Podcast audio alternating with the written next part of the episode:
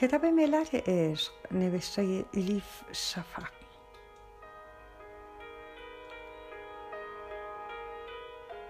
ترجمه ارسلان فسیحی. چاپسیوم انتشارات ققنوس خانش توسط هوریه کوکلانی.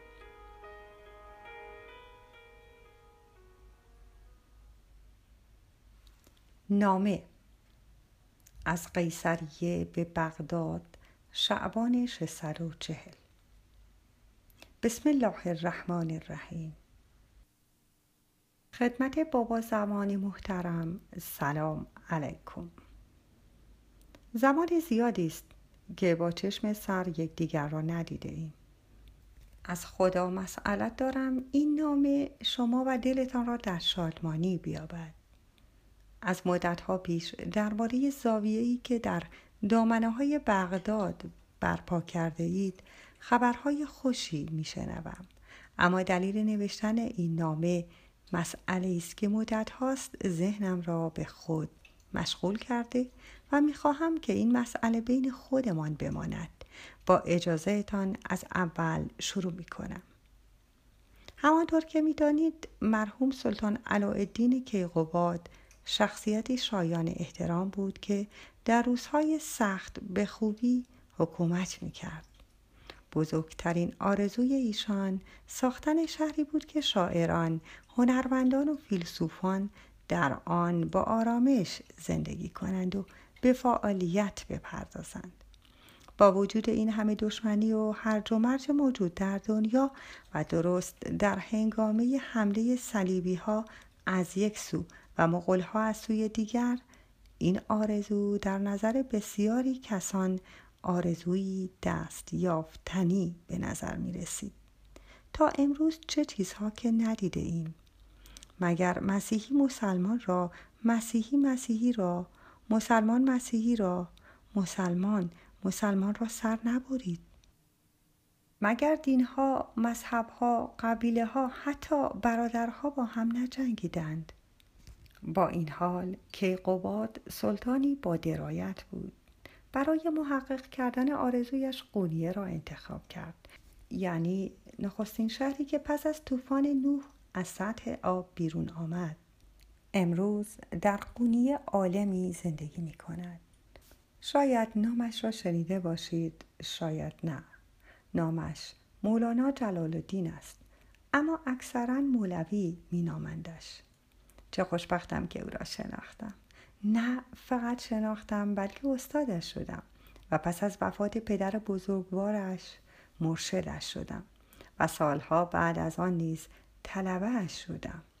چه خوش اقبالم که زانو به زانوی او نشستم و علم آموختم. بله ای حبیب من طلبه طلبه هم شدم. چنان با استعداد چنان ممتاز و چنان استثنایی بود که همه چیز را آموخت و من چیزی برای آموختن به او نداشتم. و این بار من شروع به آموختن از او کردم. البته پدرش نیز عالمی کامل بود. اما خود مولوی صاحب هنری است که در کمتر عالمی می‌توان سراغ کرد. توانایی شکافتن پوسته دین و بیرون کشیدن جوهر جهان شمول و ابدی آن.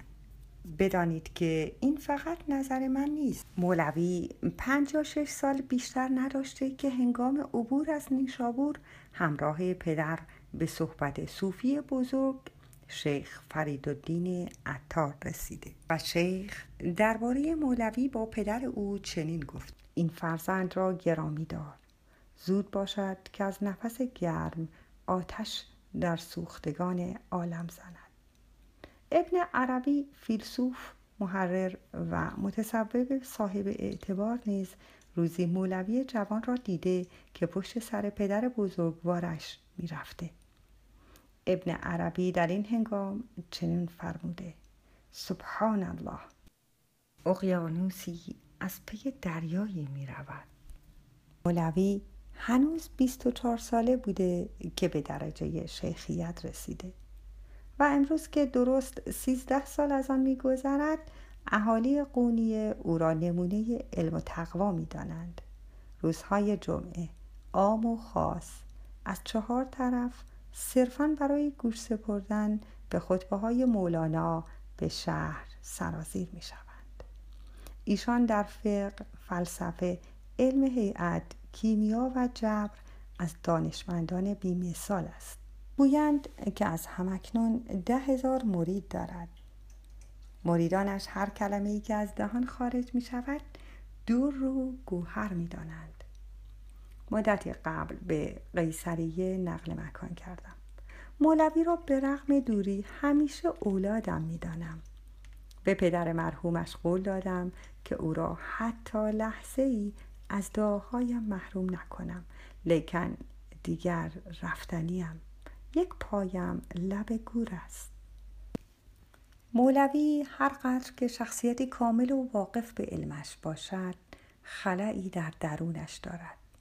این خلع را نه خانواده اش قادر است پر کند و نه مریدانش می توانند پر کنند چند بار که حرف دلش را با من می‌زد خودش نیز به آن معترف بود.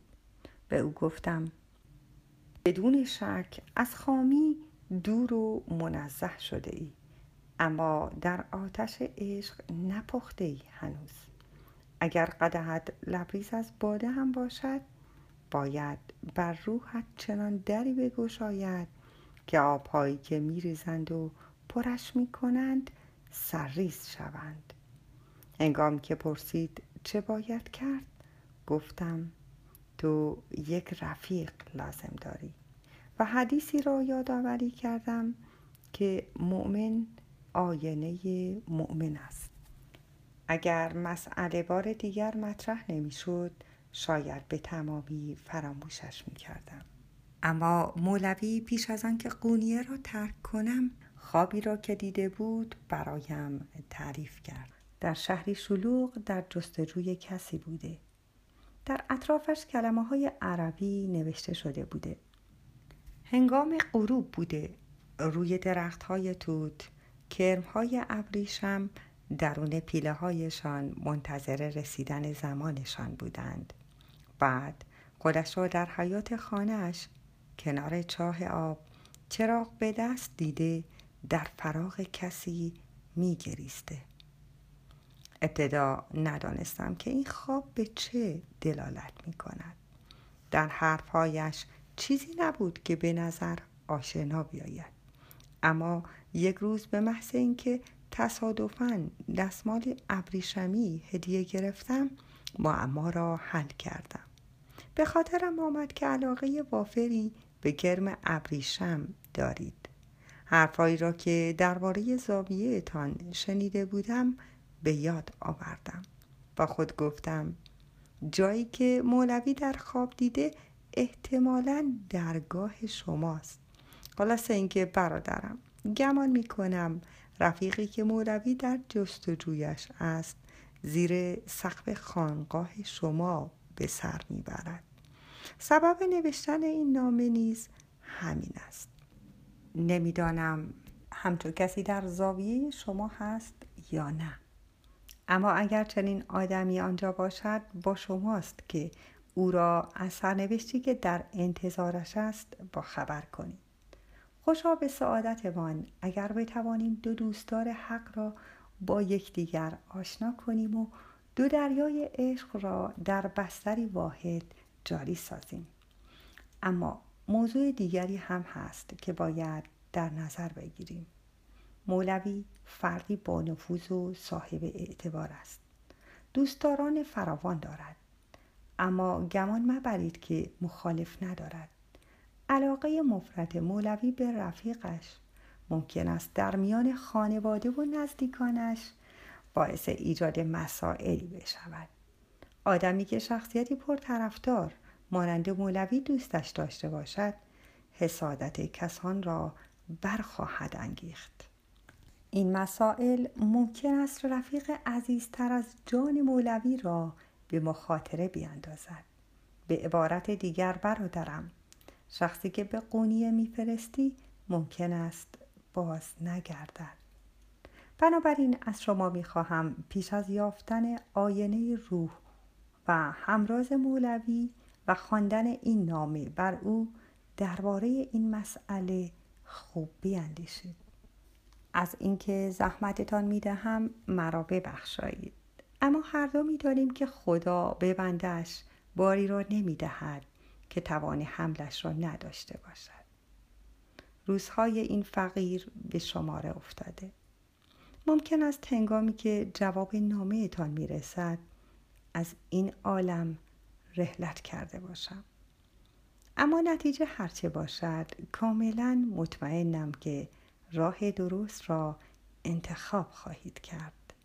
شفاعت و مرحمت خدا بر زاویهتان برقرار باد. شیخ سید برهان الدین.